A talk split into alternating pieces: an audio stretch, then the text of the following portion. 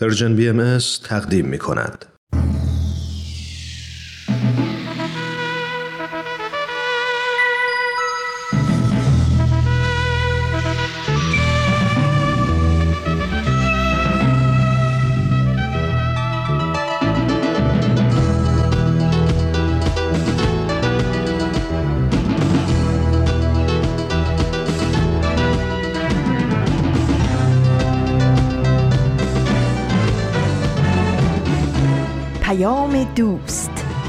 برنامه ای برای تفاهم و پیوند دلها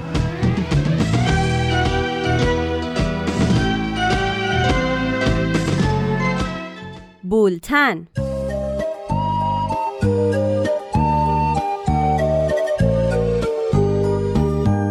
امروز اول مهر ماه 1400 خورشیدی برابر با 23 سپتامبر 2021 میلادی است. این 53 ومین شماره بولتن است.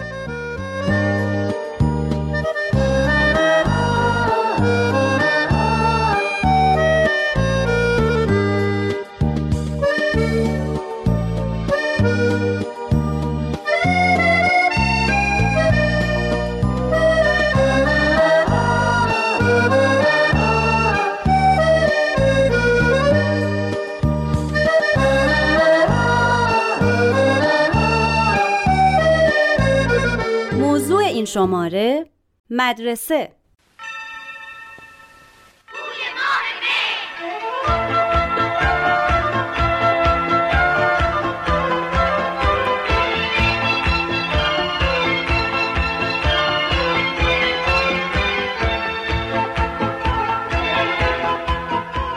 باز آمد بوی ماه مدرسه بوی بازی های راه مدرسه. بوی ماه مهر ماه مهربان بوی خورشید پگاه مدرسه.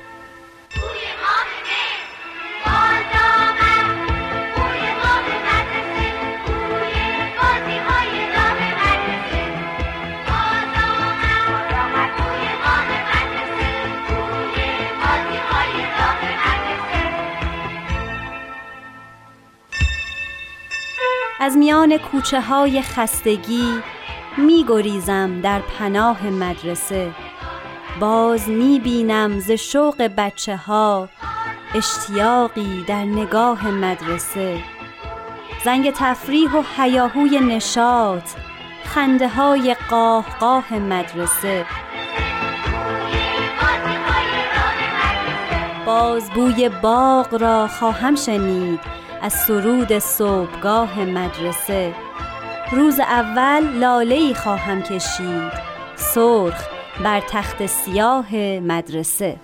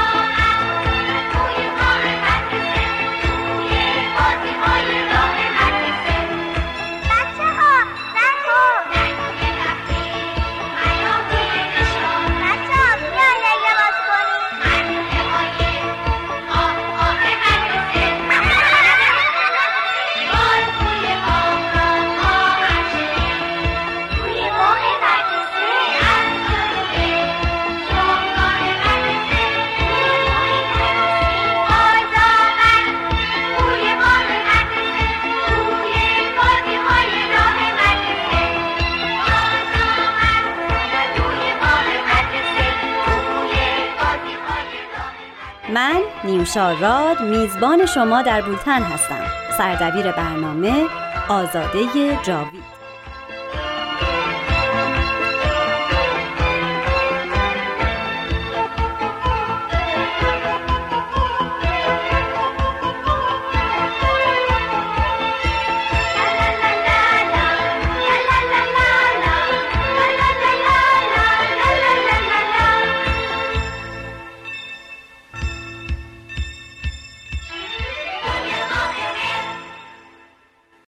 اول ماه مهر برای ما ایرانیان روز آغاز یادگیری علم و دانش و تعلیم مهارت‌های زندگیه.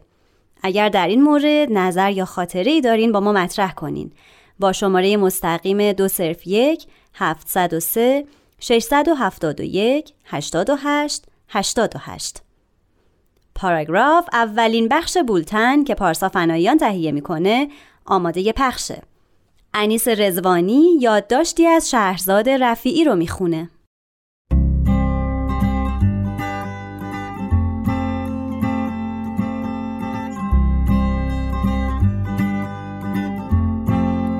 پاراگراف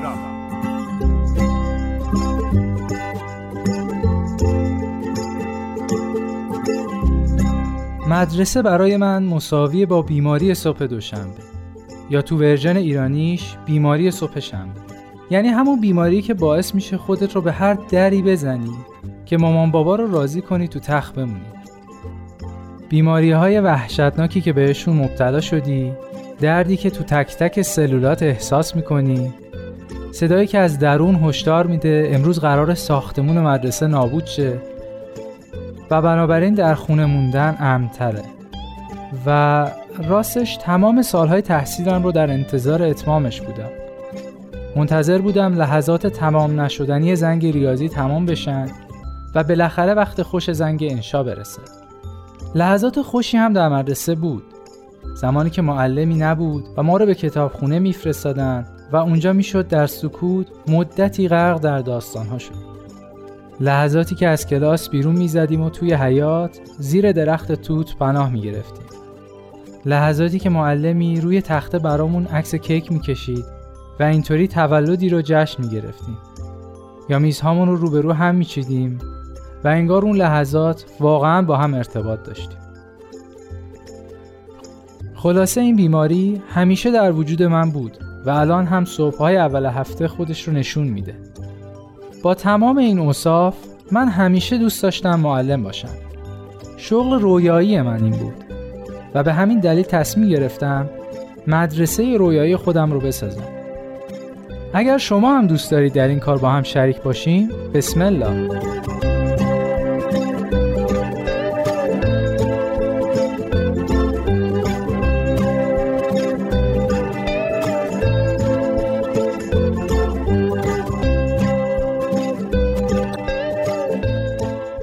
مدرسه‌ای که مادر توتوچان او رو در اونجا ثبت نام کرده بود یک مدرسه ایدئاله. احتمالا به پای مدرسه های جادوگری نمی‌رسه. اما حداقل اونجا بچه ها به راحتی می‌تونن درسی رو برای خوندن انتخاب کنن که دوست دارن. هیچ اصرار و اجباری بر ریاضی چهار زنگ رفته نیست. چه چیزی بهتر از این؟ مدرسه ای که قراره بسازم به اونایی که اهل خیال پردازی کردن هستن بها میده. می‌دونید؟ زمانی در مدرسه ها بچه ها به خاطر خیال پردازی تنبیه می شدن. یکی از زیباترین این روایت ها رو می‌تونید در قصه گلدسته ها و فلک جلال بخونید. این داستان رو با شگفتی هزاران بار خونده بودم و هرگز درک نمی‌کردم چطور باید آدم ها فراموش کرده باشند که زندگی خودشون زمانی که کودک و کوچک بودند چطور بوده زمانی که با ناشناخته ها روبرو می شدن و دربارهش توی ذهنشون هزاران داستان می. مدرسه ای که قراره بسازم از اینکه بگذاره بچه ها با هم ارتباط داشته باشن نمیترسه.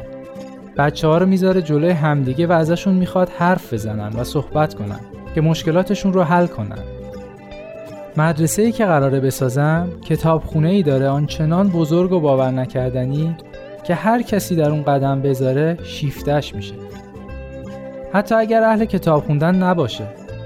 مدرسه به بچه ها کمک می‌کنه دنیا رو ببینن بسازند بشکافند خرابش کنند و دوباره از نو بسازند. طوری که خودشون صلاح می‌دونن.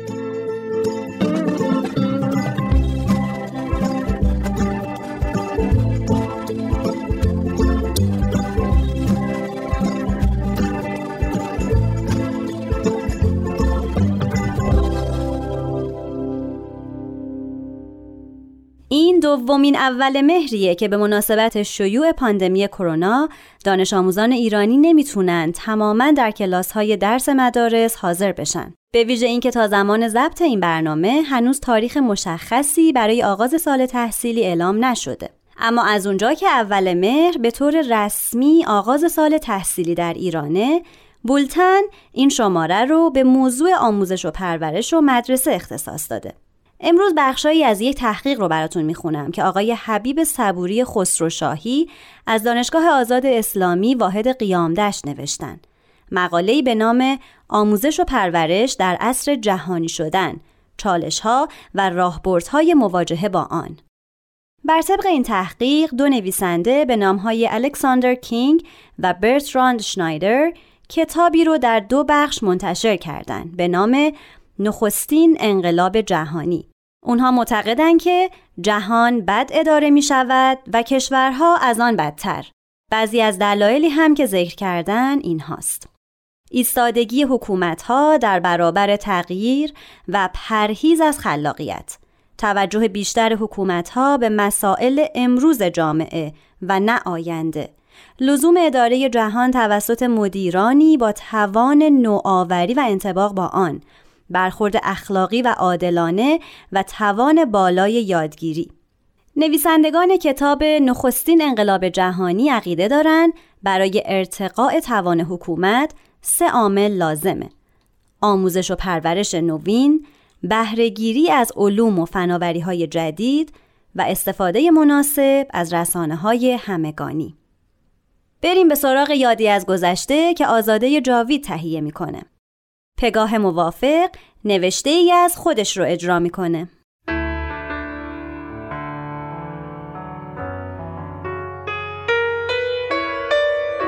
یادی از گذشته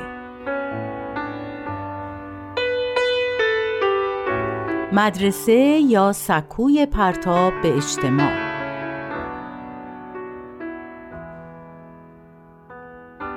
نسل ما وقتی بوی ماه مهر میاد حس دوگانگی غریبی رو تجربه می‌کنم. یادمون میاد که از یه طرف شوق دیدار همکلاسیا و بوی لوازم و تحریر نو و روپوش نو چه روح نواز بود و از طرف دیگه اون احساس دلشوره و ترس چه جانگداز.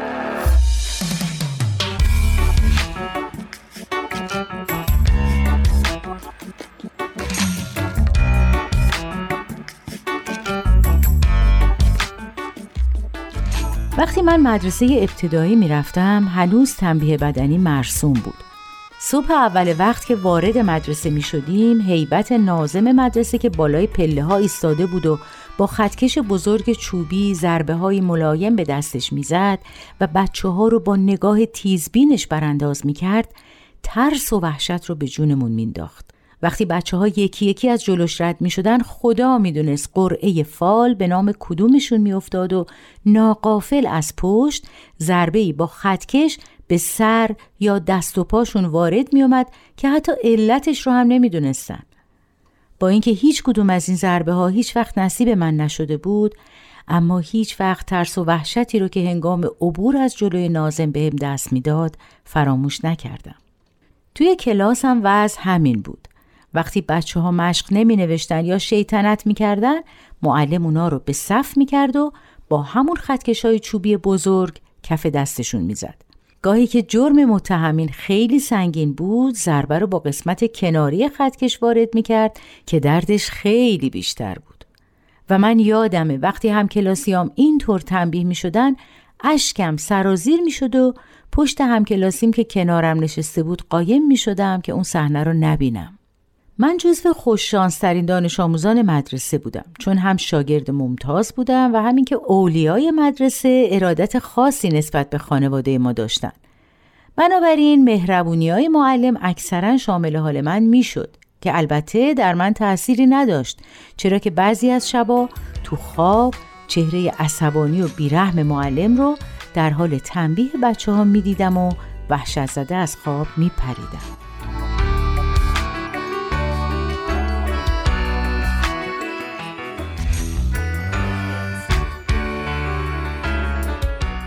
عواسط سال بود که منو مبصر کلاس کردم من هیچی از مبصر بودن نمی‌دونستم و کلا بچه کمرویی بودم. نمی‌دونم بر اساس چه تحلیل روانشناسی فکر کرده بودن چاره این اشک ریختنای من هنگام تنبیه دوستام اینه که منو مبصر کنن. وظیفه من رفتن سر میز بچه ها و دیدن مشقاشون بود. بعد فهمیدم باید اسامی بچه هایی رو که مشق ننوشتن یا غلط نوشتن به معلم بگم. و وقتی نتیجه این گزارش برپا شدن صحنه مجازات اون بچه ها بود این بار گریم شدیدتر شد. چون احساس عذاب وجدان هم به احساسات قبلیم اضافه شده بود. مسلما معلم در صدد راه چاره برآمد و نتیجهش چیزی شد که هنوز بعد از پنجاه سال که از اون جریان میگذره و حتی تا آخر عمر فراموش نکرده و نمی‌کنم. اون روز من مشقای بچه ها رو دیدم و به معلم گفتم که همه انجام دادن. معلم حرفم رو باور نکرد و خودش رفت سر میزها. پاهام شروع کرد به لرزیدن چون می‌دونستم الانه که متوجه دروغی بشه که بهش گفتم. معلم این بار سخت گیرانه تر مشقا رو دید و حدود ده نفر از بچه ها رو به صف کرد. خطکش چوبی بزرگش رو از روی میز برداشت و یکی دو بار جلوی صف بچه ها رژه رفت و نگاهشون کرد. بعد برگشت به من نگاهی کرد و گفت موافق بیا اینجا. قلبم ریخ پایین. منو برای چی صدا کرده؟ حتما می‌خواد من رو هم تنبیه کنه. با پاهای لرزون رفتم کنار بچه ها ایستادم. خطکش رو با یه حرکت ناگهانی به طرفم دراز کرد و من چند سانتی از جا پریدم. گفت بگیر موافق. بچه ها رو تنبیه کن. به هر کدوم هر دست پنج ضربه. یالا. باورم نمی‌شد. جرأت اعتراض نداشتم. خطکش رو گرفتم. حتی زورم نمی‌رسید نگهش دارم. معلم بچه ها گفت دستا جلو. بچه ها دستاشون آوردن جلو. من خوشگم زده بود. معلم فریاد زد زود باش موافق چرا مثل مجسمه وایسادی اونجا؟ اشکم سرازیر شد و تبدیل به حق حق شد و بعد چشمام سیاهی رفت و دیگه چیزی نفهمیدم.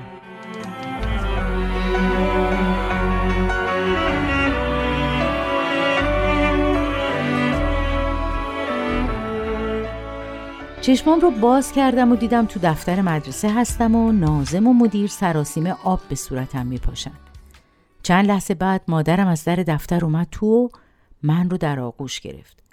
مدیر مدرسه گفت نمی‌دونیم چی شده. معلمشون یه دفعه دیده پشت میزش قش کرده. قبلا سابقه داشته. مادرم نگاهی به مدیر کرد و گفت همه چی رو می‌دونم.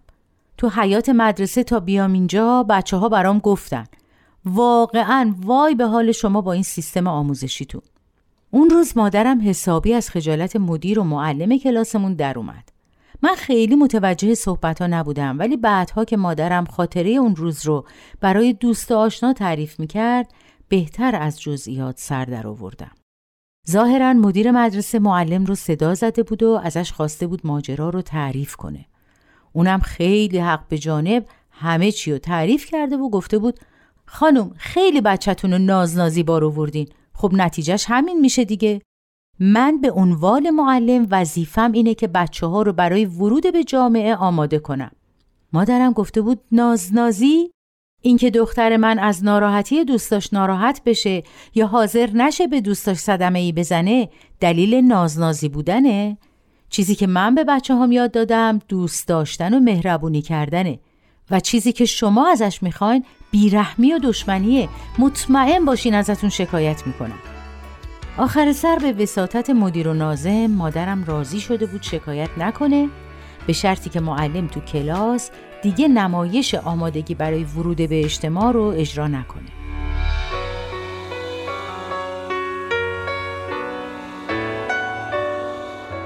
نمی‌خوام بگم مدرسه ما بعد از اون اتفاق خیلی متحول شد. ولی حداقلش این بود که من با اعتماد به نفس بیشتری می‌رفتم مدرسه و وقتی از جلوی نازم رد می شدم دیگه پاهام نمی لرزید و معلممون هم دیگه خیلی کمتر بچه ها رو تنبیه می کرد.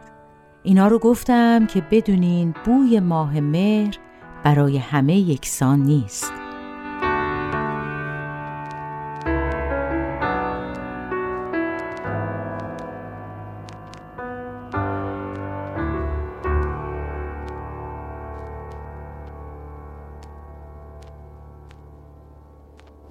به بولتن گوش میدین. کینگ و اشنایدر برای اداره بهتر جهان راه حلهایی رو ارائه میدن مثل سازگاری با تغییر، درک نقش آموزش و پرورش نوین، بها دادن به نقش معلم، انتخاب شیوه های بهتر در برنامه ریزی آموزش و پرورش، توجه به انگیزه ها و ارزش ها و ارج نهادن به ارزش های اخلاقی و معنوی. اونها عقیده دارند که برای اینکه کیفیت منابع انسانی بالا بره، باید از کلید یاد گرفتن و یادگیری استفاده کرد. و وقتی این کلید به کار میاد که آموزش رو مجموعی از فرایندها بدونیم.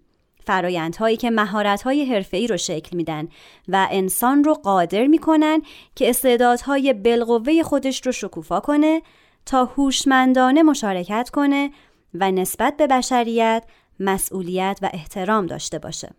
در ما مردم نازنین که نوید توکلی تهیه می‌کنه موضوع مدرسه از دیدگاه جامعه شناسی با میهمان تازه برنامه فرنود پارسا بررسی میشه.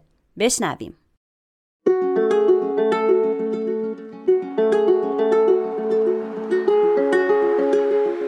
ما مردم نازنین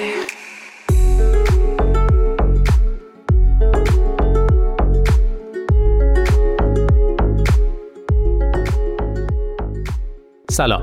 سلام و درود به شما مردم نازنین. من نوید توکلیم و این پنجاه و سومین قسمت و نخستین قسمت از فصل دوم ما مردم نازنین تو این فصل هم مثل سال قبل تو هر قسمت یک موضوع رو از زاویه غالبا جامعه شناختی بررسی می‌کنیم با این تفاوت که از این هفته به جای عرستو با فرنود پارسا پژوهشگر علوم اجتماعی گفتگو می‌کنم.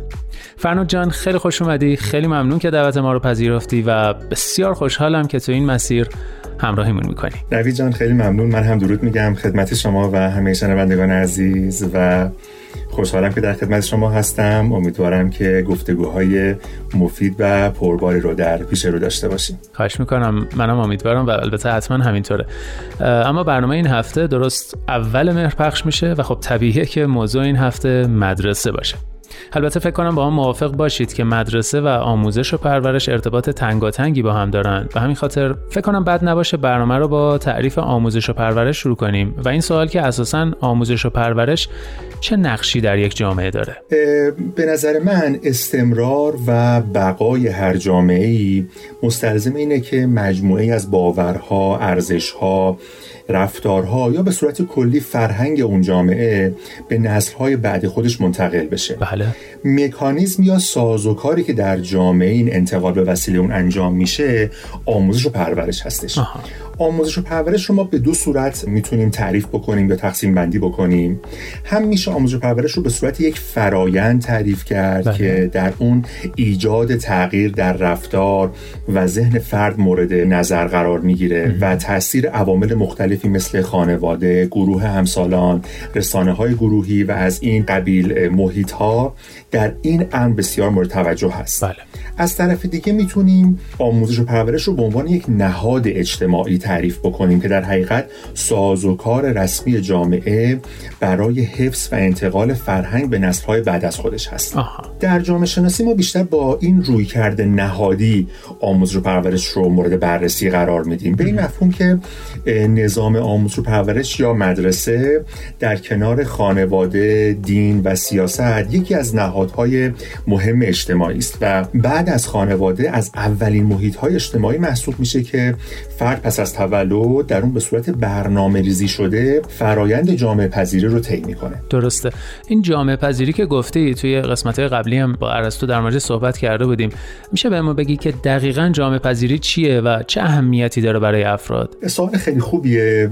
به صورت کلی هر انسان پس از تولد خودش وارد یک فرایند اجتماعی شدن میشه بله به چه مفهومی؟ به این مفهوم که شیوه زندگی و رفتار مورد قبول جامعه خودش رو کسب می‌کنه و شخصیت و هویت اجتماعی شکل می‌گیره بله.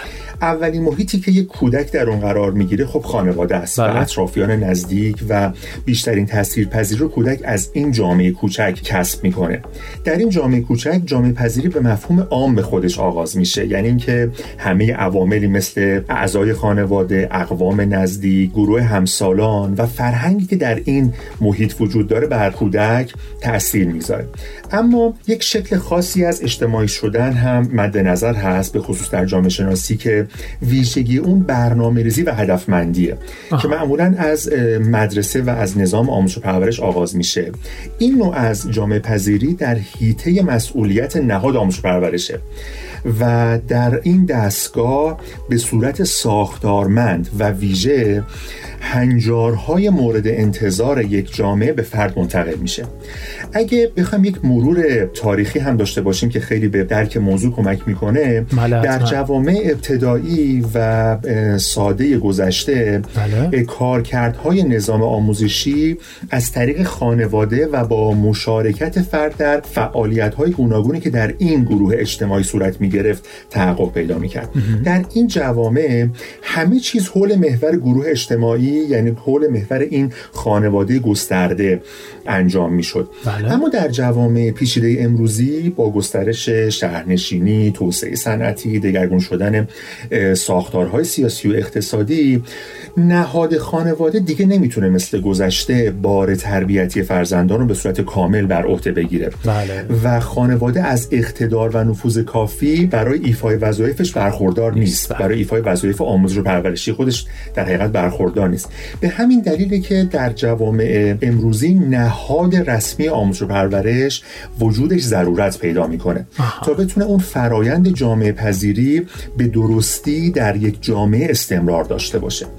باید توجه بکنیم که در این نوع جامعه پذیری عنصر برنامه ریزی بسیار برجسته است. به این. مفهوم که تحت نظارت و کنترل حالا نظام سیاسی حاکم یا اون دولتی که در اون جامعه وجود داره قرار داره و از کنترل خانواده و خود فرد خارجه. درسته بله. نکته دیگه که باید بهش توجه بکنیم این هست که در نهاد آموزش و پرورش فقط به آموزش موضوعاتی مثل علوم و فنون و مهارت ها تاکید نمیشه بلکه بر پرورش اجتماعی افراد هم تمرکز داره و افراد رو برای مشارکت مؤثر در زندگی اجتماعی نیز آماده می‌کنه.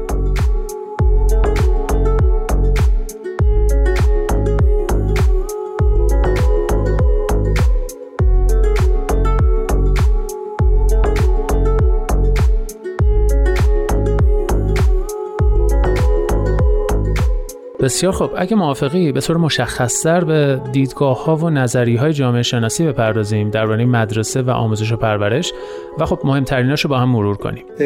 جامعه شناسان به نهاد مدرسه و به صورت کلی به نظام آموزش و پرورش نگاه بسیار ویژه‌ای دارند. بله.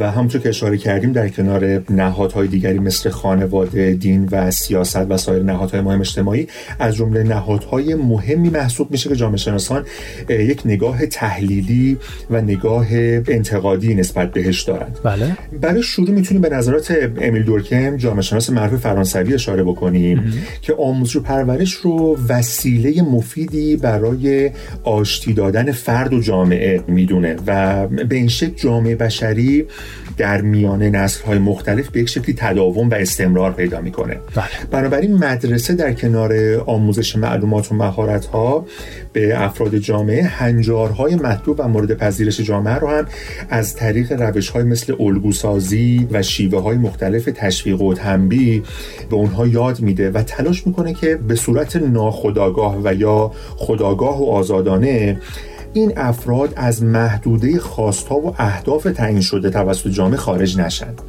در اینجا ما شاهد یک فضای نظارت شده اجتماعی هستیم که چه به صورت آشکار و چه به صورت پنهان این نظارت رو افراد درش تجربه می‌کنن. این نظارت و کنترل می‌تونه در جهتهای مختلفی هم مورد استفاده قرار بگیره. بله.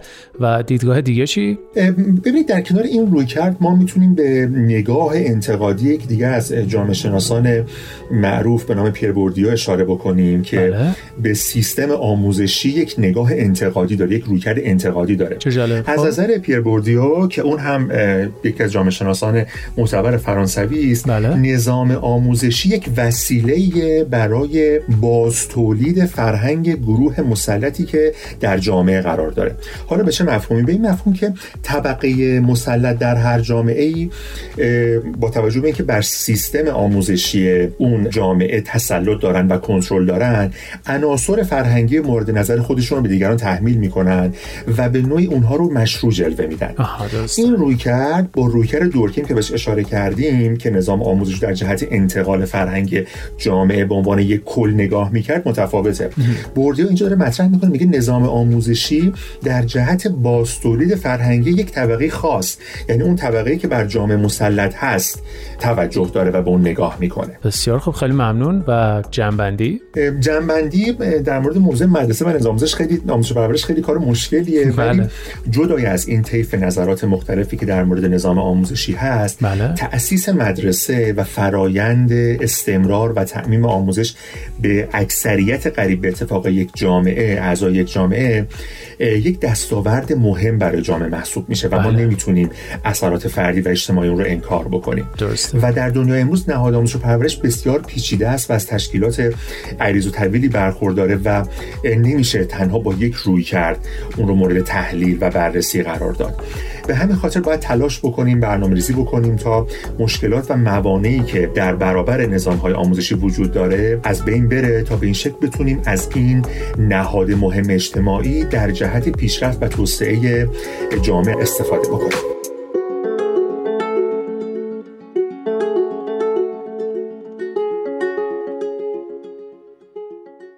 برنامه های رادیو پیام دوست رو از تمام برنامه های پادکست خان پیدا کنید و بشنوید. کافیه که Persian BMS رو در اپلیکیشن های مربوط جستجو کنید. گاه دلخور ز تو گاه دلتنگ‌ترم با تو از سایه تو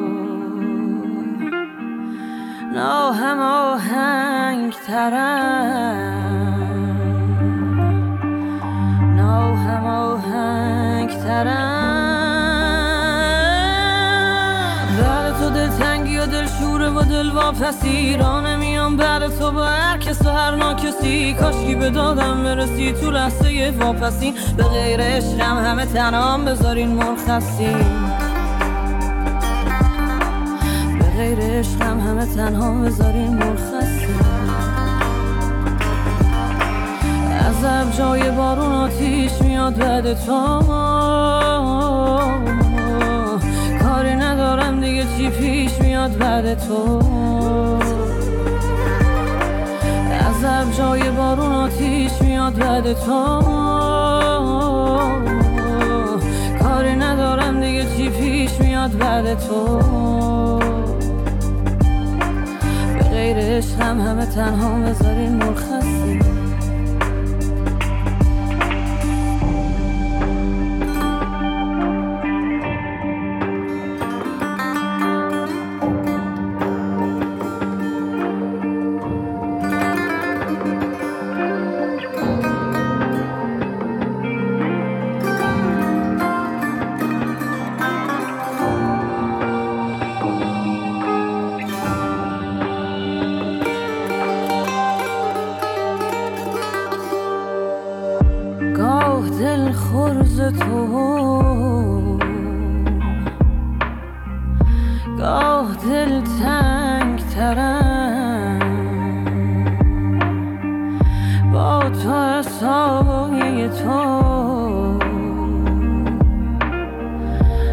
ناهم آهنگ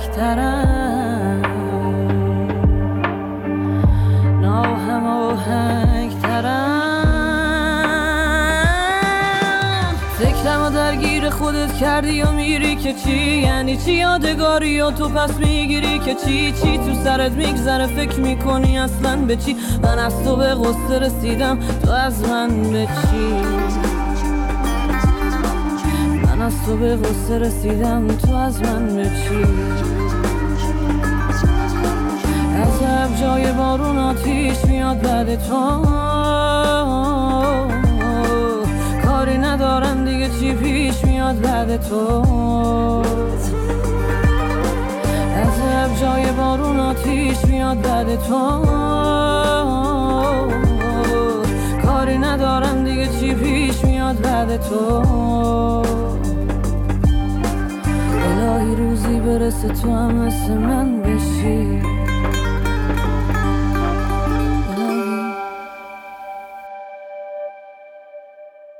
نکته برنامه ای تنز از بولتن. رامان شکیب تهیه کننده برنامه است. سهراب مزفری نوشته ای از خودش رو اجرا می‌کنه. نکته. سلام. بنده دانشجوی ترم آخر هستم و استاد هممون رو مجبور کرده تا کاملا شفاف و دقیق خاطرات دوران تحصیل از ابتدا تا همین الان رو بنویسیم و بگیم کلا مدرسه اومدنمون به درد خورده یا نه؟ جوابمون هم هر چی بود نترسیم و راحت حرفمون رو بزنیم. نمی‌دونم چرا اینو گفته ولی فکر کنم فاز این استاد حمایتی ها رو برداشته. از اونایی که تو فیلم نشون میدن که وقتی سال تحصیلی تموم میشه همه تو سر خودشون می‌زنن و آدمایی که همه قرار بوده دزد و بزهکار بشن یهو طی یک سال سرنوشتشون عوض میشه و طرف تصمیم می‌گیره خلبان یا آتش نشان یا مثلا فعال محیط زیست بشه. خلاصه جناب استاد عزیز بنده انشای خود را اینگونه آغاز می‌کنم. کلاس اول من برخلاف همه بچه های دیگه با گریه و زاری برای مادر و آی من مامانمو می‌خوام شروع نشد. یعنی من کلا بابایی بودم. از همین رو مامانم کلا روز اول مدرسه من رو رها کرد به امان خدا. منم چشم امیدم به بابام بود ولی چشم بابام به کشتی قهرمانی جهان. یعنی از 6 صبح بیدار شده بود و با مسابقات همراهی می‌کرد کشتیگیر محبوبش که حریفشو برد روی پل بابا گفت از وسط خیابون رد نشی یا؟ حتما از پل آبر پیاده برو. من روز اول تو خیابون گم شدم و از آموزش جا موندم. روز دوم که رسیدم فهمیدم معلم همون روز اول کنترات برداشته کل حروف الفبا رو تدریس کرد. از فرداش به بچه ها که دیکته می‌گفت من یا نقطه چین میذاشتم یا خط صاف میکشیدم. سال اول همینجوری خط میخی گذشت. سال دوم باید تلاشمو بیشتر می‌کردم چون بچه ها افتاده بودن توی جدا کردن سیب ها و گلابی ها به سه تا دسته پنج تایی من هنوز داشتم میفهمیدم هی چسبان آخر چیه. معلم کلاس دوم از همون روز اول به بچه های کلاس مشکوک بود. یعنی هر کسی دستشو می‌برد بالا می‌گفت اجازه میشه بریم دستشویی؟ معلم یه ابروشو می‌داد بالا و می‌گفت نه خیر بشین سر جات. یعنی نمی‌دونم به خودش چی فکر می‌کرد که نمیذاشه بچه کلاس دوم بره دستشویی. اون بچه دقیقا چیکار می‌خواست بکنه؟ اصلا چیکار می‌تونست بکنه؟ سه چهار بار که بچه ها با شلوار خشک اومدن و خیس برگشتن خونه متوجه شدن که صداقت فقط بی‌آبرویی میاره و بس. پس تکنیک اجازه بریم گچ بیاریم کشف شد و از اون به بعد شلوارا تا آخر سال خشک موند. توی کلاس سوم معلم گفت هر کسی خوشخط بنویسه می‌تونه به جای مداد از خودکار استفاده کنه. من نه تنها اون سال بلکه تا همین لحظه موفق به انجام این کار نشدم. نشون به اون نشون که این انشا رو هم دارم با مداد می‌نویسم. یعنی تحمل استرس رقابت با بچهای دیگه و جایزه گرفتن و تشویق و تنبیه برای کاری رو نداشتم و کلا رهاش کردم. از کلاس چهارم مدرسه کم کم داشت مفاهیم عمیق خودش رو به هم نشون می‌داد. مثلا اینکه اگر می‌خوای بری بالا تو چشم باش. اگه می‌خوای تو چشم باشی جلو بشین. اگه می‌خوای جلو بمونی زودتر برو بالا که از بقیه جلو یا عقب نمونی. من همیشه آدم معمولی بودم و وسط می نشستم نه اونقدر عقب بودم که جز خفنا باشم نه اونقدر جلو که بالا برم. کلاس پنجم یعنی قلدری یعنی وقت انتقام و جبران. یعنی هرچی کلاس بالایی زدن تو سرت حالا نوبت توست که چرخه رو ادامه بدی. پادشاهی کنی. کلاس چهارمی رو بکنی معاون خودت و کلاس سومی رو داروغه مدرسه. کلاس اولی و دومی رو نذاری جنب بخورن ساندویچ روی دستشون بمونه اما امان از راهنمایی. ترکیب بلوغ و سرکشی. حسی مثل برزخ. راستش اگه بگم هیچی از راهنمایی به خاطر نمیارم. یعنی کلا هیچ چیزی نداره که بخوای به خاطر بیاری. سه سال اون وسط مثل بقیهش با این تفاوت که بیشتر از بقیهش احساس پوچی میاره. تنها چیزی که می‌تونم بهش اشاره کنم اینه که از اول سال باید دندون تیز می‌کردی واسه نیمکت بغل شوپاژ که توی سرمایه آخر سال چرت تو تو گرما بزنی و هم جیک جیک مسونت باشه هم فکر زمستونت باشه. مقطع دبیرستان. دوباره رفتم سراغ بابا. شاید اگه درست تو همون لحظه که من پرسیدم بابا چه رشته انتخاب کنم؟ تیم محبوبش گل نمی‌خورد و اون نمی‌گفت هر غلطی می‌خوای بکن فقط بگو شهریش چند منم سرمو نمینداختم پایین و با بقیه بچه ها برم رشته ای که هیچی ازش نمیفهمیدم. الانم زور نمی‌زدم که درسمو هر جوری شده تموم کنم. ولی انصافا این دوره یادگیری زیادی داشت. یعنی چیزی که شما توی حیات و ته کلاس و زنگ تفریح یاد می‌گیری هیچ معلمی نمی‌تونه بهت تدریس کنه. شما توی کلاس دبیرستان کم کم برای ورود به جامعه آماده میشی و می‌فهمی که هرچی تا اینجا خوندی قرار نیست خیلی به دردت بخوره. ولی صد افسوس که دیگه دیر شده و باید وارد بشی. وارد که میشی می‌بینی کلا اشتباه زدی. یعنی کلا سیستم بازار و جامعه و کار و پول و چک و قسط و اجاره و بدبختی و آوارگی یه چیز دیگه است. تا همین چند وقت پیش می‌خواستم بنویسم که مدرسه جز اینکه پول بابا رو کشید و وقتمون رو تلف کرد هیچی نداشت که خدا رو شکر همین اول هفته یکی از بچه های دوران دبیرستان رو دیدم و صحبت با ایشون طرز تفکرم رو عوض کرد دوستم خدا رو شکر روی پای خودش وایساده و نون در میاره. دزده. کلی از خاطرات قدیم و مرور کردیم و دست آخر گفت که چقدر دروس دبیرستان کمک شده. گفتم خدا رو شکر چطور؟ گفت مثلا میزان فشاری که باید به در خودرو وارد کنی تا جسم بهش خیلی آسیب وارد نشه و در این حال بتونی کارتو انجام بدی؟ فیزیک.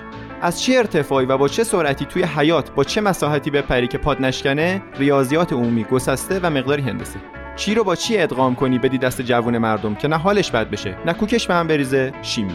چیکار کنی که هم چیزی بشه هم اتفاقی نیفته؟ زیست شناسی. گفتم پس مدرسه اگه واسه ما آب نداشت واسه تو خوب نون داشت. گفت شما مشکلت از اول این بود که نیمکت وسط میشستی. آدم معمولی که باشی مدرسه بهت نمی‌سازه.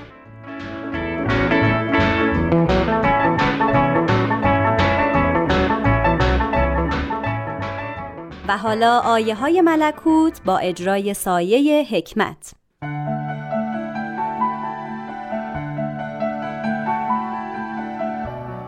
آیه های ملکوت.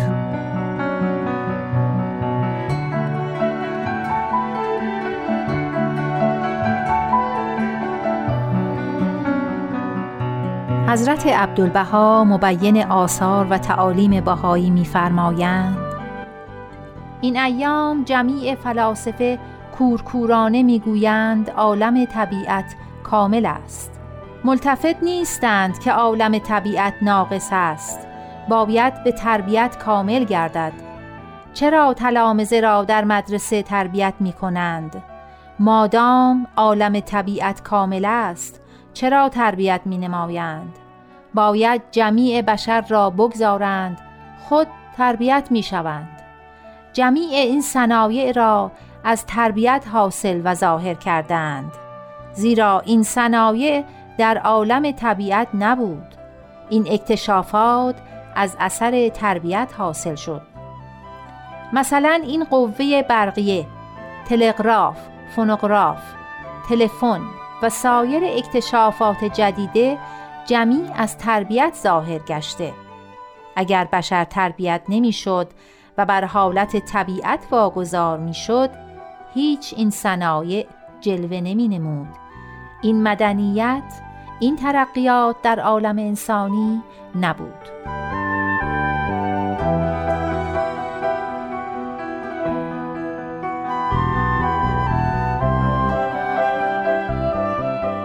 و نیز میفرمایند اگر اطفال بشر تربیت نشوند در مدارس داخل نگردند بدون مربی جاهل و نادان مانند. و اگر تلال و جبال به حال طبیعی گذارده شود جنگل و آجام گردد. اسمار آبدار به بار نیارد و فواکه طیبه ندهد. اما چون در تحت تربیت باغبان درآید ازهار و اسمار لطیفه دهد. فیض و برکت کلیه حاصل نماید. پس عالم خلقت به مقتضای طبیعت جنگل و خارزار است و مظاهر مقدسه باغبان الهی و مربی عالم انسانی که به تربیت عالم وجود پردازند. تا اشجار نفوس سرسبز و خرم ماند لطافت و نظافت یابد و اسمار طیبه دهد. سبب زینت حدائق انسانیه گردد. لحاظا این فیض الهی و تربیت ربانی مستمر است. نمی شود که این فیض عظیم منقطع گردد و این جلوه رحمانی تمام شود. شمس حقیقت همیشه در غروب باشد غروبی که آن را طلوعی در پی نباشد مماتی که او را حیاتی از عقب نیاید.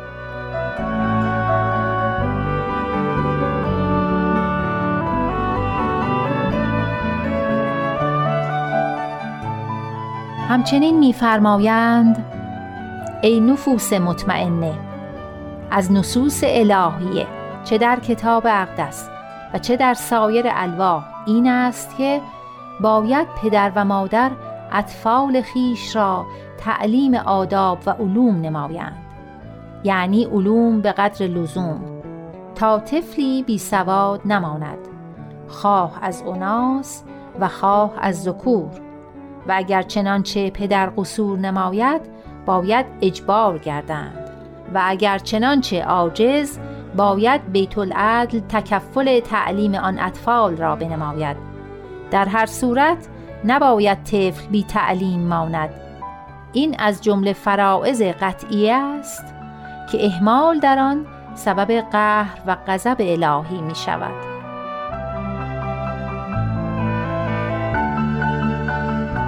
به پایان برنامه امروز رسیدیم. من نیوشا راد هستم. تا بولتن بعد بدرود.